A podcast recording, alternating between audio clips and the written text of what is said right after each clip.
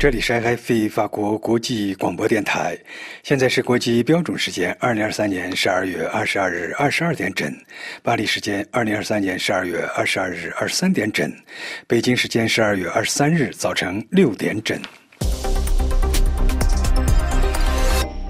首先请听新闻提要。台湾三位副总统候选人在两岸议题上纠纷，严防传谣，中国警方关闭三万多个网络账号。联合国安理会通过大规模援助加沙决议，伦敦称联合国通过加沙决议是个好消息。华尔街日报，普京轻信策划谋杀了普利戈里。基辅希望从海外乌克兰人中征兵，德国籍民盟政治家表示支持。涉嫌贩卖人口，法国拦阻了一架载有三百多人的印度客机起飞。马克龙将作为主宾出席印度共和国日庆祝活动。C N N 报道，菲律宾与美国正在讨论采购 F 十六 战斗机。各位听众，下面请听安德烈为您报告国际新闻。台湾总统大选气氛热烈，副总统候选人政见发表会十二月二十二日登场，民进党候选人萧美琴、国民党候选人赵少康、民众党候选人吴欣盈在对待两岸议题上各持己见，而萧美琴与赵少康则互批台独、亲中，激烈交锋。台湾总统大选进入倒计时，继日前总统候选人电视辩论后，副总统候选人电视辩论于当地时间晚七时登场。综合中央社及当地媒体报道，谈到台湾国家安全议题时，萧美琴强调民进党总统候选人赖清德与他主张要捍卫台湾和平现状，不会让台海爆发战争，未来也会继续国机国造、国建国造的政策。他强调台湾强化国防是为了避战。萧美琴表示完全同意对手常说的两岸要沟通，而民进党与蔡英文政府一直都是秉持善意，期待两岸不预设前提，建构一个双方可以接受的互动模式来进行对话和交流。萧美琴说，我们有善意但不软弱，存善念却不天真，有理想而不幻想。他说，全世界都知道台海情势紧张真正的原因是中国近年来以威权之姿不断向外扩张，企图改变现有的国际秩序和现状。国民党副总统候选人赵少康发言时表示，民进党的台独党纲不就是要消灭中华民国？台独难道是要保卫支持中华民国吗？民进党与共产党是一样的，都要消灭中华民国，只是现在被逼急了，改口说中华民国台湾，还是不肯讲中华民国。萧美琴针对民进党执政会消灭中华民国表示，强调台湾已历经八次总统选举，民进党在执政时，中华民国的国旗也每天都在总统府升起。他批评国民党只会炮口对内，不检讨中国。他说，真正要消灭中华民国的不是民进党，是不愿正视台湾存在的中共。赵少康则表示，他与国民党总统候选人侯友宜是真正拥护中华民国有名有实，民进党是掏空中华民国有名无实。赵少康还强调，国民党不是亲中政党，是永远的反攻，从两蒋就反攻，永远捍卫中华民国。他还表示，面对中国军事威胁，国民党也主张要长期备战，但备战时会努力争取各种达成和平的可能性与感到。他说，如果侯友宜和他当选，两岸不会对撞，因为我们一定要设法和对岸沟通。民众党副总统候选人吴欣盈没有与前两位候选人正面交锋，他的发言则主要聚焦在对国家安全愿景的阐述上面。他认为，台海和平要靠繁荣，吸引企业来台投资，创造工业机会，提高全民薪资，才能保障台湾安全。他表示，台湾的和平要靠繁荣，而繁荣需要国际的链接。面对像一滩死水的经济，我们要透过接轨国际，打通水路，让绿色以及数位双轴转型，将国际的人才、资金、解放、发展机会都带来台湾。中国四月份发起的网络谣言专项整治行动似乎颇有成果。根据官媒周五报道，警方关闭了三万四千个网络账号，惩罚了六千三百人。而且，中国公安部决定更上一层楼，将二零二四年作为打击整治网络谣言专项行动年。中共网络一直严密掌控在中共的政权手中，以维稳的名义，随时可以关闭网络账号。屏蔽不符合官方口味的内容。习近平上台以来更是严控成风，关闭了账号无数。打击传谣厉行多年，为什么还要动不动发动专项打击行动，一直令外界疑惑不解。公安部此行关闭行动可能与日前召开的中共中央经济工作会议要求舆论宣传只能唱响中国经济不能唱衰有关联。联合国安理会周五就加沙通过一份决议，要求大规模援助加沙，但没有呼吁停火。请听安曼婷的进一步介绍。法新社报道，经过激烈的谈判，联合国安理会周五要求向加沙大规模的提供人道主义援助，但是没有呼吁停火。尽管国际社会施加压力，但是美国并不希望停火。周五，联合国以十三票赞成、零票反对、两票弃权的结果，通过了由阿联酋提出的加沙决议案。通过的决议案要求所有各方允许并便利、立即、安全和不受阻碍地向加沙提供大规模人道主义援助，并要求就此紧急采取措施，并为持久停止敌对行动创造条件。通过的决议还要求使用整个加沙地带所有可用的通道和交通路线，以便给全部的加沙领土运送燃料、食品和医疗设备。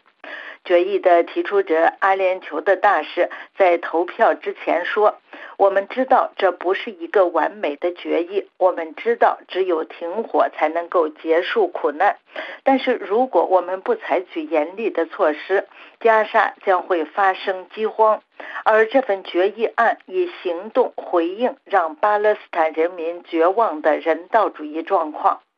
联合国秘书长古特雷斯则回应说，人道主义停火是唯一能够开始回应加沙人民的迫切需求并结束他们噩梦的办法。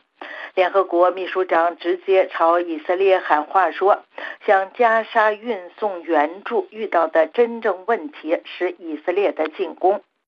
联合国周五通过的决议案是由阿联酋于上星期天提出的，最初的版本相当的雄心勃勃，但是在美国再度投否决票的威胁下，在艰苦的谈判之后，决议案的文本受到了很大的修改。英国外交大臣卡梅伦周五表示，联合国安理会通过决议，呼吁向加沙提供大规模人道主义援助，这是一个好消息。他说，联合国能够同意支持向加沙提供更多的人道主义援助的决议，这是迈出了很好的一步。乌克兰希望征召俄乌战争爆发后逃亡到德国和海外的乌克兰人回国参军，德国基民盟政治家对此表示支持。请听本台柏林特约记者丹兰的报道。乌克兰国防部长呼吁征召逃亡在德国和海外的乌克兰人回国服兵役，此举引发德国流亡乌克兰人的忧虑和怀疑。德国基民盟外事政治家基斯维特则呼吁德国政府支持乌克兰海外征兵。据德国《世界报》报道，乌克兰军方希望动员多达五十万名新兵，而且他们不仅来自本国。乌克兰国防部长乌梅罗夫向《世界报》表示，逃到德国和其他国家的二十五岁至六十岁乌克兰人也因被征召入伍。德国电视一台报道说，西南广播电台采访了一些流亡到德国的乌克兰人，他们对乌克兰国防部的海外征兵声明感到忧虑和怀疑。其中一人说，逃到德国是有明确目标的，就是不想作战。如果回去当兵，能改变什么呢？也就是去当炮灰而已。据德国广播电台报道，基民盟外事政治家基瑟维特认为，德国政府有必要支持乌克兰政府服兵役的呼吁。由于俄罗斯的侵略战争，大约有二十万身体健全的乌克兰人逃到了德国，德国政府应帮助乌克兰招募他们服兵役。基斯维特说，这并不是要驱逐他们，但他不排除削减他们的公民津贴。德国联邦司法部长布斯曼则表示，不会强迫任何人服兵役。这是柏林丹兰法国国际广播电台中文部专稿。据《华尔街日报》周五援引西方情报机构和一名俄罗斯情报官员的话说，瓦格纳雇佣军领导人普利戈任的戏剧性死亡是由俄罗斯总统普京的亲密盟友、俄罗斯联邦安全会议秘书尼古拉·帕德鲁舍夫策划的。克里姆林宫一直否认与今年八月普利戈任和瓦格纳其他领导层的死亡有关，暗示飞机上是在机上一枚手榴弹爆炸后坠毁的。《华尔街日报》援引西方情报机构的话说，帕德鲁舍夫于八月开始策划消灭普利戈任的计划。该报道称，普京在看到这一提议时并没有反对。当月晚些时候，当普利戈任在莫斯科机场等待飞机安全检查结束时，情报官员认为他的私人飞机的机翼下放置了一枚小型的爆炸装置。八月二十三日下午五点刚过的视频显示，一架失去机翼的飞机从莫斯科以北的特维尔地区库任基诺村附近的天空坠落，造成了瓦格纳集团创始人和其他九人死亡。帕德洛舍夫被认为是普京最年长、最亲密的知己之一，因为两人年轻时都在彼得堡一起工作过。克里姆林宫发言人佩斯科夫周五指《华尔街日报》的报道是低俗小说。埃里舍宫周五宣布，法国总统马克龙将作为印度总理莫迪的贵宾出席该国第七十五个共和国日典礼活动。法国总统府表示，总统已经接受印度总理的邀请，将于二零二四年一月二十六日印度共和国日之际作为贵宾访问新德里。这个节日是为了庆祝印度宪法于一九五零年一月二十六日生效，距离印度一九四七年八月十五日独立仅仅两年多。自马克龙总统当选以来，莫迪已经四次访问法国。他本人也是今年七月十四日法国国庆节传统阅兵庆祝活动的主宾。这将是马克龙总统继二零一八年首次访印后的第二次印度之行。他还曾于二零二三年九月访问了印度，参加 G 二十 峰会。埃里舍宫强调说，这是一个极其重要的荣誉，因为印度共和国日只有一位主宾。这是一个极其重要的姿态。总统府指出，两国已经在太空、国防、航空、可再生能源、研究和高等教育等领域开展了大量项目。埃里舍宫回顾说，总统的三位前任希拉克、萨科齐和奥朗德也曾获此殊荣。伊加客机原定从迪拜飞往尼加拉瓜，机上载有三百多名印度人。由于涉嫌贩卖人口，法国当局在马恩地区机场的停机坪上拦下了这架飞机，检查他们的运输目标。这架 A 三四零 空中巴士周四下午在法国马恩省瓦特里机场做短暂的技术停留，但在接到匿名举报飞机上的乘客有可能是有组织人口贩卖的受害者后，飞机被停飞。巴黎检方表示，国家打击有组织犯罪司法机构负责调查，正在核实是否有证据证实匿名举报提供的消息。检方表示，警察和宪兵对三百零三名乘客和空乘人员进行了身份检查，他们还核实了乘客运输的条件和目的。据指，听证会预计至少将持续到周五晚上。据法新社记者现场观察，宪兵部队在周五晚上阻止人们进入机场，在航站楼前一排白色的防水油布遮住了通往大厅的窗台。中国与菲律宾因南海争端关系持续紧张之际，菲律宾驻美国大使罗穆阿尔兹透露，菲律宾正在就马尼拉从华盛顿采购 F 十六 战斗机的可能性进行了公开的讨论。这位外交官表示，如果该协议获得通过，将极大地提升菲律宾的防空能力。华盛顿安全官员早些时候表示，菲律宾正在努力增强防御能力，通过武装部队现代化来迎头赶上，并在该国专属经济区建立强大的存在，特别是在西菲律宾海，那里与中国的海上争端一触即发。这位大使表示，我们的空军长期以来一直想要 F 十六 战斗机。各位听众，新闻报告完毕。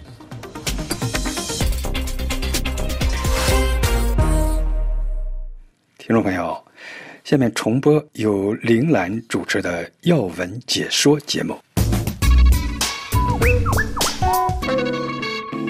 听众朋友，几经推迟，联合国安理会预计周五将就一项增加加沙人道援助决议草案进行表决。以哈冲突两个多月来，加沙陷入日益灾难性的人道状况。联合国安全粮食检测体系今天报告警告，整个加沙地区面临粮食危机。世卫组织说，加沙北部医院已全部停摆，病患讨起食物和饮水的绝望景象令人目不忍睹。自本周以来，联合国安理会就阿联酋周日提出的加强加沙救援决议草案的表决数次被推迟。美国对草案中有关以色列和哈马斯停止敌对行动的表述持反对意见，只同意加入暂停敌对行为的表述。法新社从外交消息获悉，投票现在定于周五进行，草案文本已进行修改。法新社看到的新决议草案内容呼吁紧急采取措施，立即允许人道援助安全无阻的进入，并为持久停止敌对行动创造条件，取消了原文中提到的紧急和持久停止敌对行动，也并不直接提出要求紧急终止敌对行动。美国驻联合国大使格林菲尔德周四晚间向记者说，如果提交如此表述的决议草案，我们可以接受。他同时说，草案内容没有被削弱，并且得到了阿拉伯国家的支持。这一获得美国同意的决议草案投票最终能否通过？国际危机组织的理查德·高文评论说，安理会的其他成员国，尤其是不断呼吁停火的俄罗斯，是否准备接受这个被称为有损安理会公信力的软弱文案，还有待观察。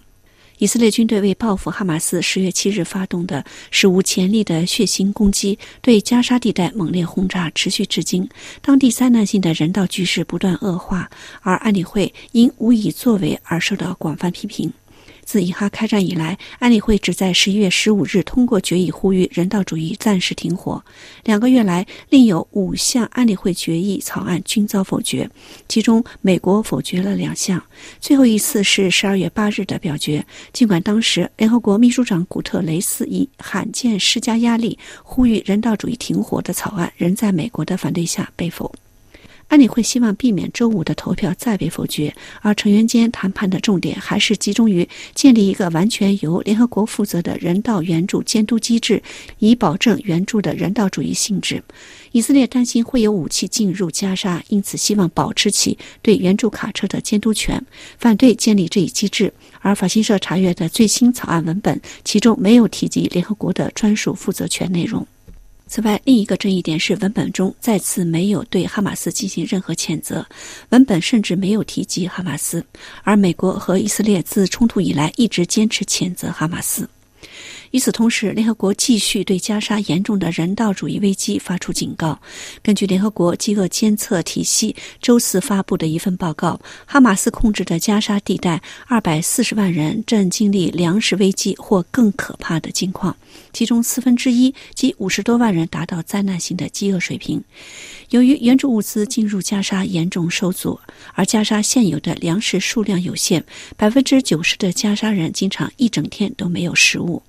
联合国人道行动负责人马丁·格里菲斯说，我们几周来一直在警告，在这种匮乏和破坏的状况下，每过一天都只会给加沙人带来更多的饥饿、疾病和绝望，战争必须停止。但在加沙，人们看不到任何喘息的机会。据哈马斯卫生部称，周五早间以色列在南部拉法的一次轰炸中造成五人死亡。以军表示，自十二月一日以来，已在加沙地带打死两千多名恐怖分子。周四，以军对加沙进行了密集轰炸，二十四小时内共发动二百三十次袭击，轰炸主要集中在加沙南部。哈马斯周三称，以军在加沙地带持续两个月的军事行动已造成巴勒斯坦死亡两万人，其中包括至少八千多名儿童和六千二百名妇女。战火造成加沙 百分之八十五 的居民流离失所。以色列方面则说，冲突至今已造成包括一百三十九名士兵在内一千三百多名以色列人死亡。战火严重破坏了加沙的医院体系。据世卫组织周四称，加沙原有的三十六家医院现在只剩九家部分运作，而且全部在加沙南部，而北部已经没有医院在运作。在十一月底以哈达成一周的停战之后，以色列继续在多方面尝试希望达成新的停火，以换取更多人质获释。法新社报道，常驻在多哈的哈马斯领导人哈尼亚现在正在开罗与充当调停人的埃及举行会谈，而以色列也正在与另外两个调停国卡塔尔和美国对话，但哈以立场目前仍然相差太远。哈马斯要求在人质问题进行谈判之前停火，而以色列对停战持开放态度，但排除了在消灭哈马斯之前停火的可能性。一名以色列高官说，在上周与卡塔尔举行两次会议之后，取得了某些进展。他说，我们准备就释放人质的新方案进行谈判，我们需要像第一次那样的人道主义停火，但在停火达成的前后，我们将继续实现我们的主要目标，即消灭哈马斯。听众朋友，以上的要闻解说由林兰编播，感谢收听。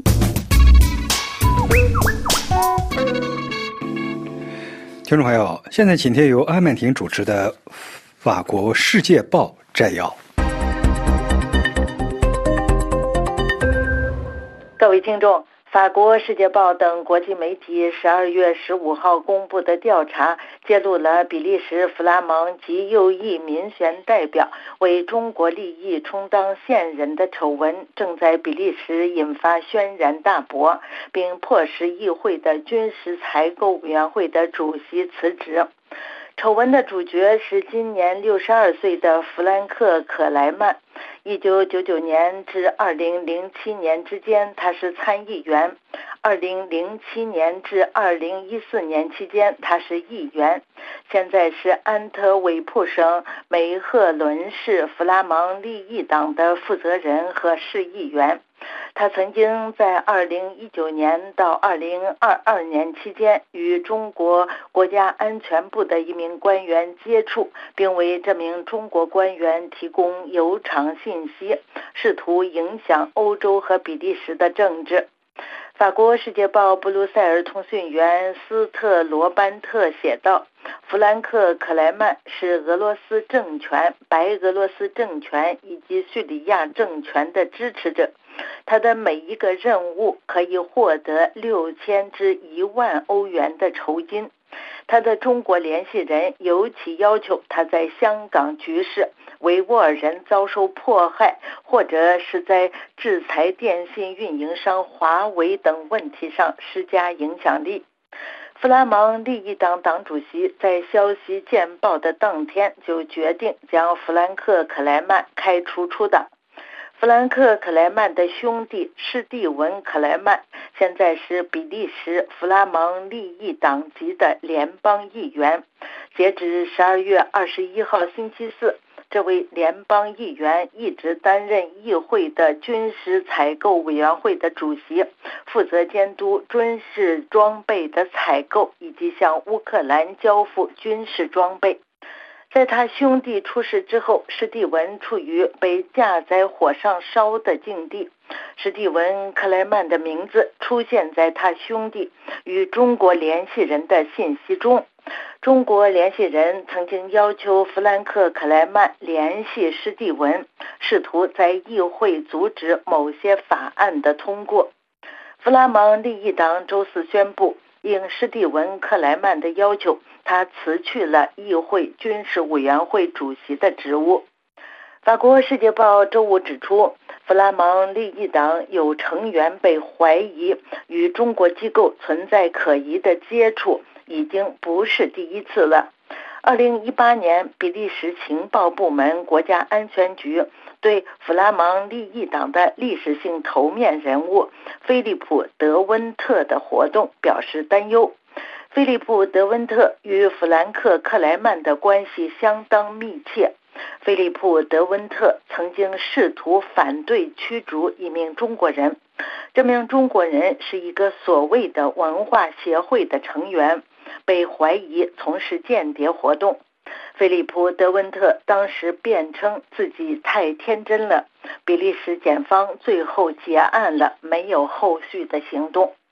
然而，根据比利时新闻报的报道，正是这位被怀疑是间谍的中国人，让菲利普·德温特在二零二零年新冠大流行初期的时候拿到了紧缺物资一万个口罩。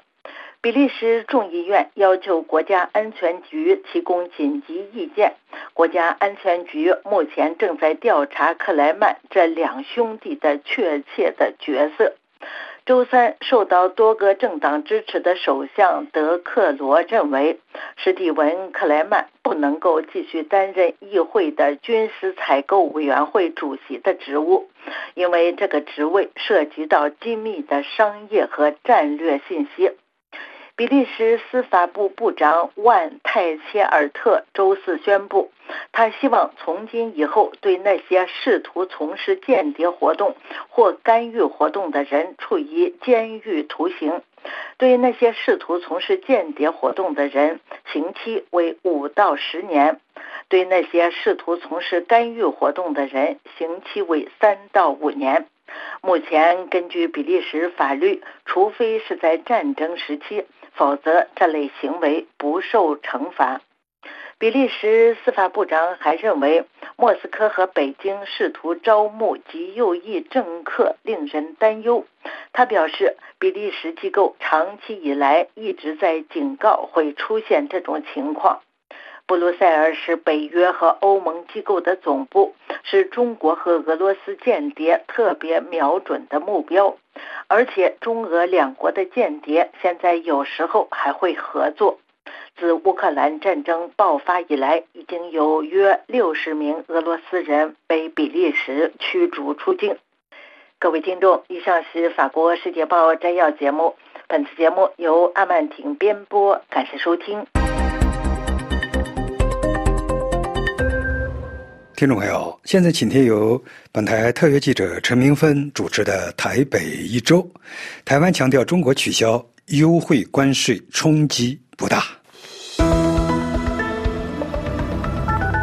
各位听友您好，欢迎收听《台北一周》，我是台北特约记者陈明芬。今天的题目是：台湾强调中国取消优惠关税冲击不大。中国商务部这个月十五号公布台湾对大陆贸易壁垒的调查结果，认定涉及贸易壁垒伤害了中国大陆的企业。六天后，也就是这个礼拜四，中国大陆终于开出了第一枪，宣布原产于台湾的丙烯、对二甲苯等十二个税目的进口产品终止适用海峡两岸经济合作架构协议，也就是 E C F A 的协定税率。这个意思是，台湾输往大陆的十二项石化产品因为 E C F A 而降为零的关税，明年一月一号起优惠措施不再，一律恢复原有税率。这意味着台湾这些石化产品在市场上的竞争成本将会升高，对台湾的经贸发展将造成一定程度的冲击。不过，台湾官方对于大陆的贸易报复措施似乎并不在意。行政院经贸谈判办公室副总谈判代表杨珍妮二十一号在行政院指出，经过评估，中国大陆片面终止部分石化产品关税减让，目前对台湾的冲击应在风险可管理、损害可控制的范围。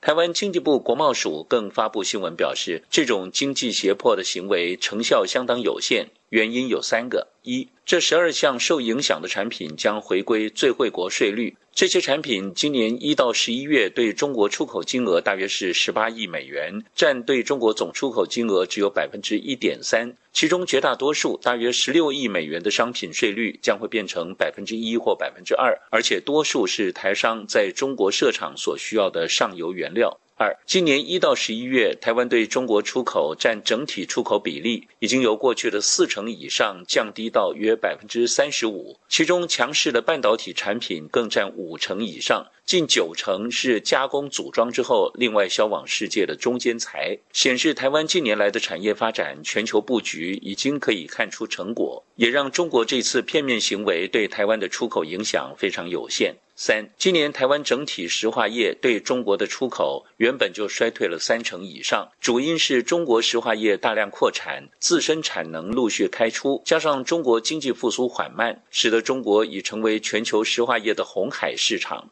台湾的厂商本来已经启动全球布局，发展差异化的商品，经济部也会提供政策工具协助业者。值得注意的是，这次台湾的外交部也跳出来对中国展开批判。台湾外交部指出，中国质疑特定政党鼓吹不被多数台湾人接受的特定政治主张，是明目张胆公然介入台湾选举。另外，台湾陆委会副主委兼发言人詹志宏则说，当初 E C F A 协议有提到必须建立争端解决机制，不过那时候来不及建立，双方约定可以先循两岸经济合作委员会协商个案解决。后来中国大陆片面中断了两岸经济合作委员会的运作，既然现在国台办再度提出 E C F A 机制，只要中共愿意不预设前提，他说随时可以启动这样的机制来解决争端。而国发会主委龚明鑫也认为，因为 E C F A 项目占台湾整体出口低于 百分之四， 这十二项的占比又更低，因此冲击有限。他认为台湾明年的经济成长率也不会因此改变，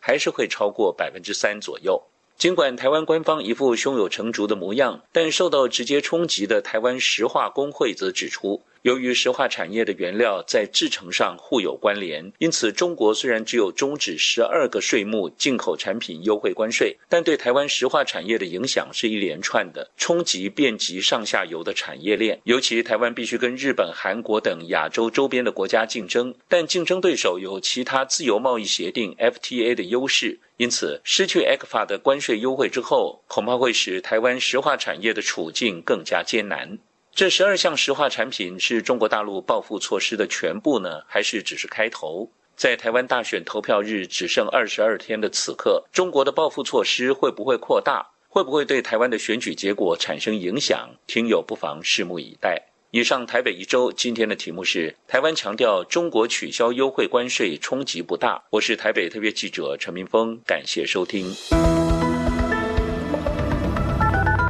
这里是 F I 法国国际广播电台，下面重播新闻提要。台湾三位副总统候选人在两岸议题上激烈交锋。严防传谣，中国警方关闭三万四千个网络账号。联合国安理会通过大规模援助加沙决议。伦敦称联合国通过加沙决议是一个好消息。《华尔街日报》报道说，普京轻信策划谋杀了普利戈里。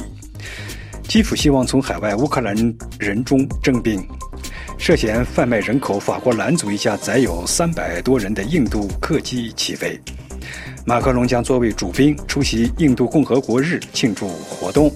C N N 报道说，菲律宾与美国正在讨论采购 F 十六 战斗机。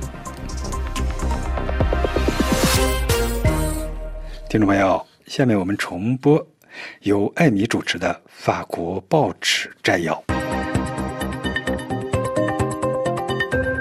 朋友好，欢迎收听法国报纸摘要。翻阅十二月二十二号周五的法国各大报纸，关注的焦点主要还是集中在加沙局势、法国议会刚刚通过的移民法案的后续、捷克布拉格大学致命枪击案等等。本次法国报纸摘要，我们重点来介绍两篇与中国有关的文章。距离一月十三号台湾总统和立法选举还有三个星期的时间，这场选举也受到全球的聚焦。解放报驻台北的特约记者发来的文章题目是台湾选举，北京在大选前棋盘行动，认为中国正在加紧行动支持有利于吞并台湾的候选人。台湾的黑帮实业家和政客都已被动员了起来，台湾政府因此也担心有人会试图干预这场选举。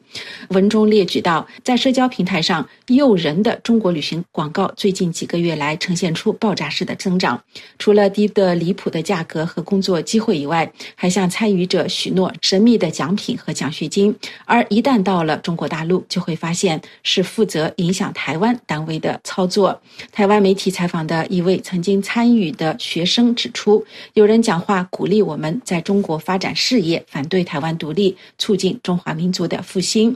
而根据台湾媒体报道的信息，最近几个月来已经有数十个台湾代表团应邀访问了中国，有时甚至是在极其保密的情况下进行。参与者包括年轻人，也包括地方政治家、民调机构负责人、社论作者，还有政治顾问等等。报道指出，这些交流只是几十年来对台湾统战政策的一个方面。统战政策是毛泽东在一九四六年正式提出，旨在动员党外所有团体为党的利益服务。报道指出，从二十世纪九十年代以来，北京一直能够依靠在中国的数十万台湾的企业家，也就是台商，借助压力优优惠政策和直接投资。统战在台湾编制了一个由媒体、政界人士、企业和民间组织组成的网络，为北京的利益服务。这个问题对台湾政府来说事关国家安全，因为面对中国入侵的威胁，台湾政府正在努力加强军事防御。台湾国会立委王定宇担心地说，一旦发生入侵的话，特工可能会被动员起来进行破坏活动、情报工作，或者造成社会的混乱。他估计有几千名台湾黑手党随时准备为北京拿起武器，但是他也补充认为，我相信效果有限，因为他们将面临民众的抵制。文章表示，有几个迹象表明北京正在试图在反对党内部部署支持，这不再仅仅涉及到与中国有千丝万缕联系的中国国民党，还包括由台北市长柯文哲领导的民众党。民众党受到年轻人的极大推崇，最近几个月，台湾调查人员也注意到，一些和黑社会有联系或者经常前往中国的人纷纷前去地方的党部。但是北京越来越明显的举动已经让一些年轻选民不再支持持民众党，而中国寻求的反对党候选人联盟蓝白合也惨遭失败。民进党候选人赖清德在民调中依然保持领先，但是立委之争目前看起来势均力敌。通过确保亲中国的候选人当选立委，反对党的失败也不一定是北京的失败。民防组织黑熊学院的负责人沈伯洋表示，北京的目的不再是支持某个特定政党的选举，从长远来看，是要招募特工分裂台湾社会，并且破坏对民主的信任。另外一篇与中国有关的文章刊登在《费加罗报》上，题目是在比利时中国间谍案曝光以后，极右翼的党派弗拉芒利伊陷入了危机。这场间谍案指的是在上周五发表的一份调查报告中，三个欧洲的媒体将前比利时议员弗兰克·克里尔曼描述为由一名中国情报人员领导的影响行动的布鲁塞尔渠道。这个事件一周来让他所属的极右翼政党弗拉芒利伊陷入了尴尬的局面。报道称，中国收买克里尔曼的目的包括在欧洲宣传北京关于维吾尔族和香港民主示威的语言。报道指出，这个事件不仅让极右翼的党派感到难堪，也影响到了弗兰克·克里尔曼的兄弟史蒂文·克里尔曼，后者是极右翼党派在联邦议会的十八名议员之一，他被怀疑对中国的影响行动知情。周四，这个党派宣布从即日起撤销他在议会军事采购委员会主席的职位，并认为史蒂文·克里尔曼并没有将这个企图影响他的行动告知比利时国民议会，犯下了严重的判断错误。而最新的民意调查显示，弗拉芒利伊党在比利时人口最多的佛兰德斯地区有望获得 百分之二十五 的选票。这场间谍行动是否会对选举造成影响，自然是下一步值得关注的焦点之一。感谢您收听今天的法国报纸摘要，由艾米编播，下次再会。听众朋友，现在请听由罗拉主持的可持续发展专题报道。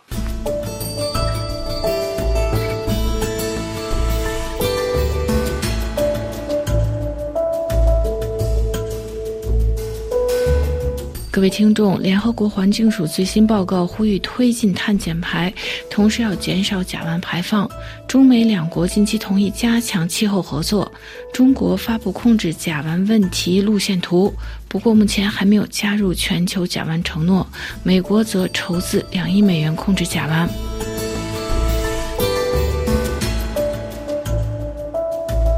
国际能源署、联合国环境署以及气候清洁空气联盟于十月十二日共同发布的一份最新报告呼吁各国必须在推进能源系统脱碳的同时，共同努力也减少化石燃料生产与使用甲烷的排放，只有这样才能将全球升温控制在 一点五 摄氏度之内。国际能源署更新减排清零路线图，这份最新报告指出，甲烷减排可能在近一半来自化石燃料的作业，因此各国尽快减少来自化石燃料的甲烷排放，可以到本世纪中叶避免全球升温 零点一 摄氏度。这比立即让全球上所有汽车、卡车等交通运输的在路上运输产生的排放量的影响还要大。国际能源署署长罗比尔强调说，减少能源部门的甲烷排放是在短期内限制全球变暖的最佳机会之一，也是最便宜的方式之一。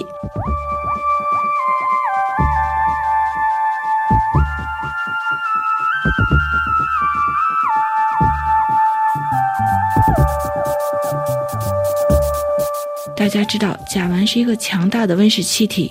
自工业革命以来，全球气温上升 百分之三十 左右来自甲烷的排放，而且甲烷也是引发全球变暖的第二大因素，仅次于二氧化碳。那么甲烷来自何处呢？统计显示，全球一半以上甲烷排放主要来自三个人类活动：化石燃料的使用、农业生产和废物。就是在石油、天然气生产过程中会产生或者泄漏甲烷，另外在垃圾堆场里，甚至在农业畜牧活动中都会产生甲烷。按照甲烷目前的排放轨迹，到二零二零年至二零三零年期间，人类活动产生的甲烷排放量增幅可能高达 百分之十三， 而如果要将全球升温控制在 一点五 摄氏度以内，则需要在十年内让甲烷的排放量下降 百分之三十 至 百分之六十。报告显示，有超过四分之三的由石油和天然气作业产生的甲烷排放，以及来自煤炭一半以上甲烷排放，都可以通过现有的技术来减少，而且成本往往相对较低。具体做法比如消除常规排气和燃烧，以及修复泄漏的油管等。联合国环境署执行主任安德森认为，为了阻止甲烷泄漏到大气中，在改变维护和运用方面，投入只需要节省化石燃料利润的一小部分就会有成果。报告发现，在国际能源署的净零情景下，到二零三零年，石油和天然气部门部署的甲烷减排计划支出约为七百五十亿美元，还不到二零二二年汽油行业创收的 百分之二。由于甲烷排放导致近地面的臭氧污染，立即采取行动减排还很快带来公共健康、粮食安全和经济方面的效益。根据联合国环境署气候和清洁联盟在二零二一年发布的全球甲烷评估模式估计，到二零五零年，甲烷减排行动将防止近一百万人因臭氧暴露过早死亡，九千万吨的作物因甲烷和气候变化而欠收，以及因极端高温损失八百五十亿小时的劳动力，由此产生的直接经济效益将达到约两千六亿美元。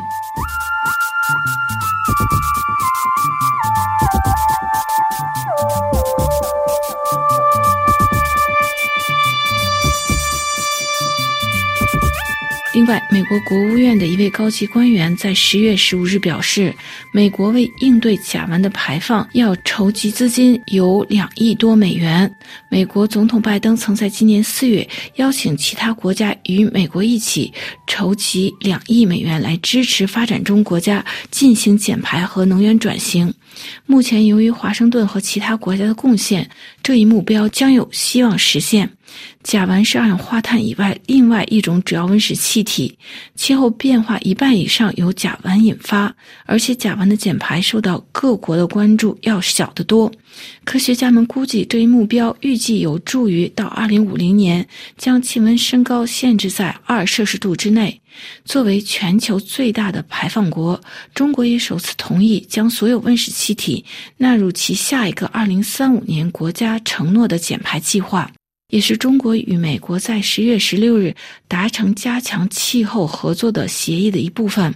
中国、美国以及二十八届气候峰会的阿联酋主办国将于十月三十日至十二月十二日在迪拜举行的峰会期间联合主办甲烷和二氧化碳以外的温室气体峰会。这位美国官员承认，全球需要投资十亿美元来减少甲烷排放。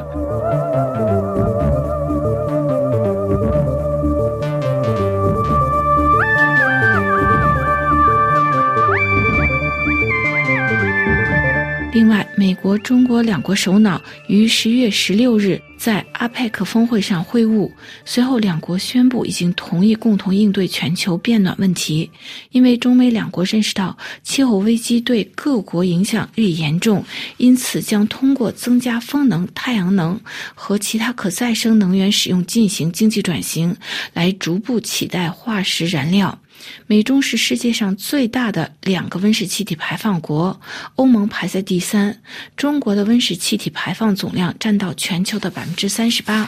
在本次声明中，中美两国同意争取到二零三零年全球可再生能源增加至三倍。作为中美两国的合作的一部分，中国还同意对所有的温室气体排放设定减排目标。纽约时报指出，这一点的重大意义在于，因为中国目前减排目标只是二氧化碳，不涉及于甲烷、一氧化碳和其他非二氧化碳的温室气体。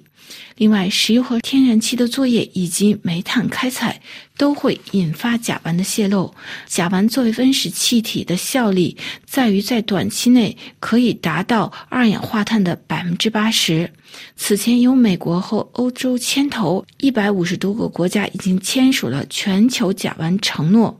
该承诺旨在在二零三零年让甲烷排放量比二零二零年的水平减少 百分之三十。不过中国一直拒绝加入全球甲烷承诺，虽然中国政府也发布了减少甲烷排放路线图，不过相关人士指出，缺乏甲烷具体减排目标。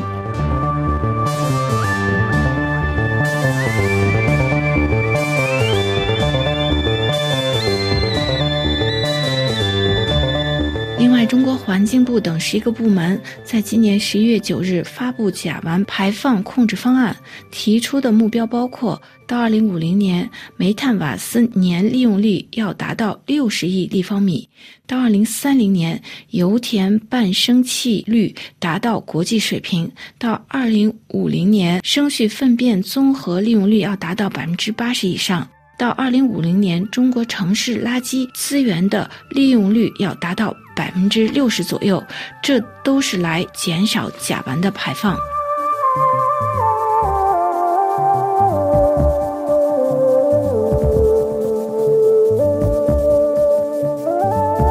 另外，欧盟也近期提出控制甲烷排放取得进展，在相关的草案中要对石油、天然气和煤炭行业进行测量，并对核实甲烷的排放强度都做出了新的要求。不过具体甲烷排放量的限制还未公布。可以确定的是，欧盟对控制甲烷排放量做出新规定，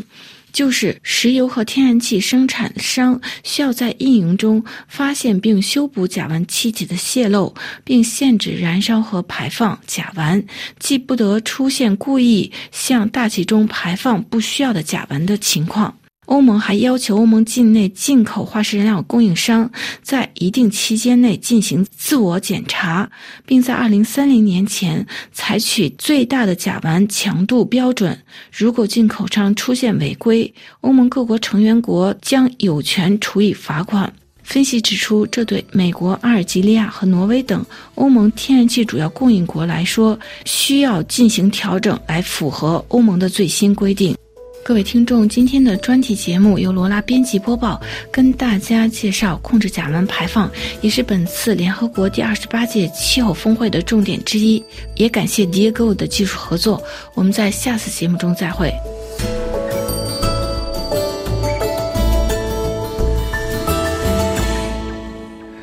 听众朋友，下面请听由尼古拉主持的法语文化节目。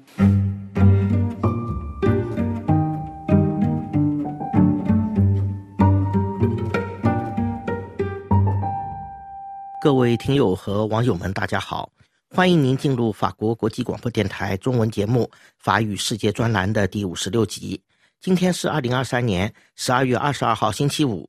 在我们临近跨入二零二四年的前夕，本次节目简介二百年前在法兰西从事汉学研究的几位先驱，其中德金父子两代人的故事和他们的部分研究成果，由尼古拉编译和播报，感谢收听。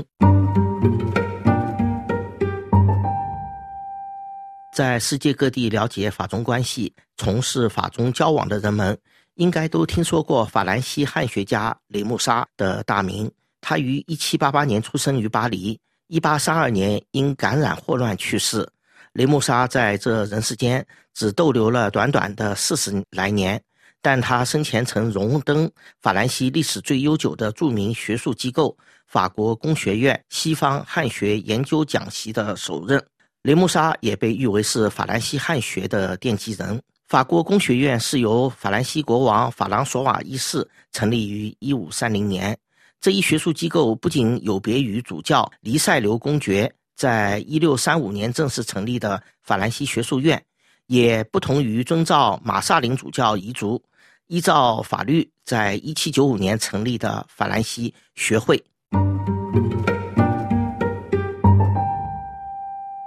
在法兰西学术界正式设立汉学研究的科目之前，那些更早研究中华文明的欧洲先驱们，有许多人被纳入了那些充满传奇的东方学家之列，其中德金一家父子两代人的中国故事就是这段历史发展的最佳浓缩。依照辈分年龄的顺序，我们首先介绍老德金的故事。法国工学院的叙利亚文教授约瑟夫·德金是法兰西历史上一位知名的东方学家，他一七二一年出生于法国首都远郊的蓬图瓦兹，一八八零年在巴黎去世，享年七十八岁。他一生留下了许多对其中华文化的研究成果。在法国国家图书馆的书库里，人们可以找到约瑟夫·德金留下的古籍，包括其在一七七零年出版的乾隆皇帝诗作《御制圣经赋》法文版，译者是葬于中国的法国耶稣会传教士钱德明。约瑟夫·德金还用法文介绍了相传由孔子编成的古史书经，他还多次出版其对匈人、土耳其人、蒙古人和鞑靼人的起源、移民、征战等历史的研究成果。约瑟夫·德金也对华夏文明的起源进行了研究，他提到可证明中国人是出自埃及的一批殖民者。他的这一论点在学界被称之为中国人为埃及殖民说，这在当时遭到伏尔泰、德宝等欧洲思想界及东方学界重量级人士的讥讽和批评。但随着中国今年地下考古在三星堆出土了黄金权杖以及秦人墓的屈肢杖属等，让一些学者开始重新思考华夏文明与古埃及和两河流域文明之间的关联。而约瑟夫·德金在两百年前就已开始尝试论证这种可能性。另外，法国东方学家约瑟夫·德金在阅读了中国古籍后，还提出了一个至今仍然极具争议的看法，涉及华夏民族与美洲之间的交流，颠覆了某些传统观点。法国东方学家约瑟夫·德金早年从师另一位更年长的著名东方学家富尔蒙。富尔蒙于一六八三年出生于巴黎远郊临近蓬都瓦兹的埃尔布莱，他在一七一五年被任命为法国工学院的阿拉伯文教授。法文资料说，终年六十二岁的富尔蒙认识几乎所有的欧亚语言，名列最早认真学习汉语的法国人之一。富尔蒙的中文老师是一位名叫黄家略的福建天主教徒，本名黄日升的黄家略于十八世纪初随天主教传教士来到欧洲，成为法兰西太阳王路易十四大帝的汉语翻译。由于时间关系，我们在下次节目中继续为大家介绍法国东方学家约瑟夫·德金父子的中国故事。各位听友和网友，以上是法国国际广播电台中文法语世界专栏的第五十六集，回顾二百年前在法兰西学术界推动汉语发展成为一项研究学科的几位先驱和他们的历史贡献。感谢本台法广文字资料室的长期支持，还有技术人员 Philip 的合作，谢谢您的忠实收听，祝大家在圣诞、耶诞还有元旦节日快乐。我们在二零二四年的下一集节目时间段里再见。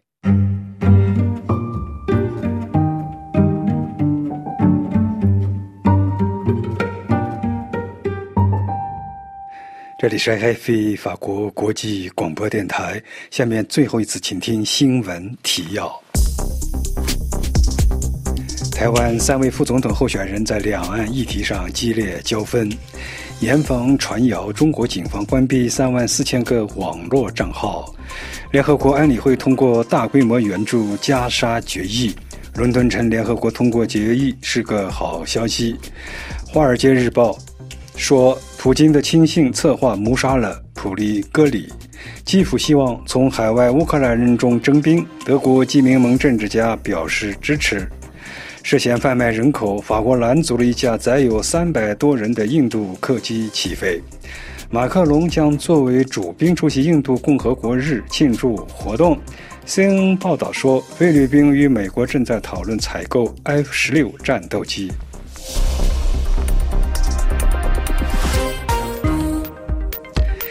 这里是 R F I 法国国际广播电台，各位听众，您刚刚听到的是本台第一节中文广播。本次节目由安德烈主持，感谢索菲亚的技术合作。下面我们播出一首法语歌曲，由伊娜意识演唱，歌名是 Mon Étoile 我的那颗星。本台本次节目随着歌曲的结束而结束，各位听众，我们下次再见。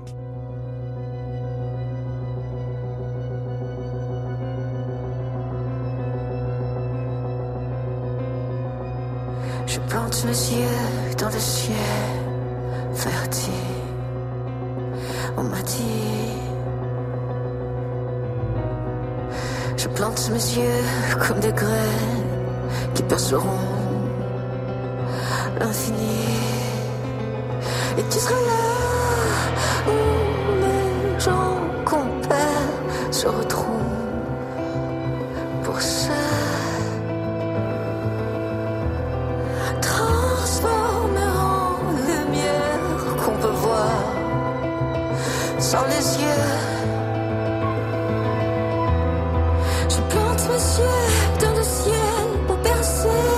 l'infini qui me dit que rien ne se perd, rien ne se crée, tout se transforme.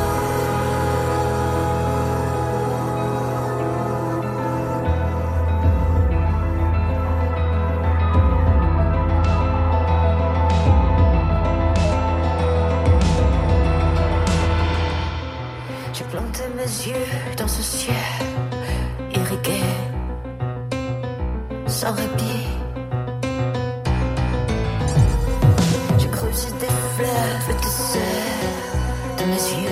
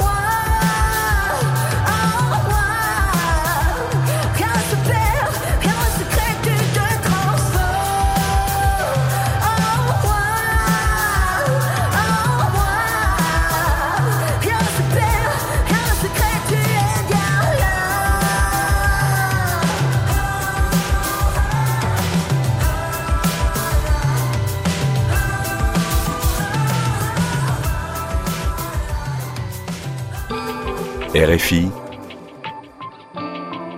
Radio France Internationale.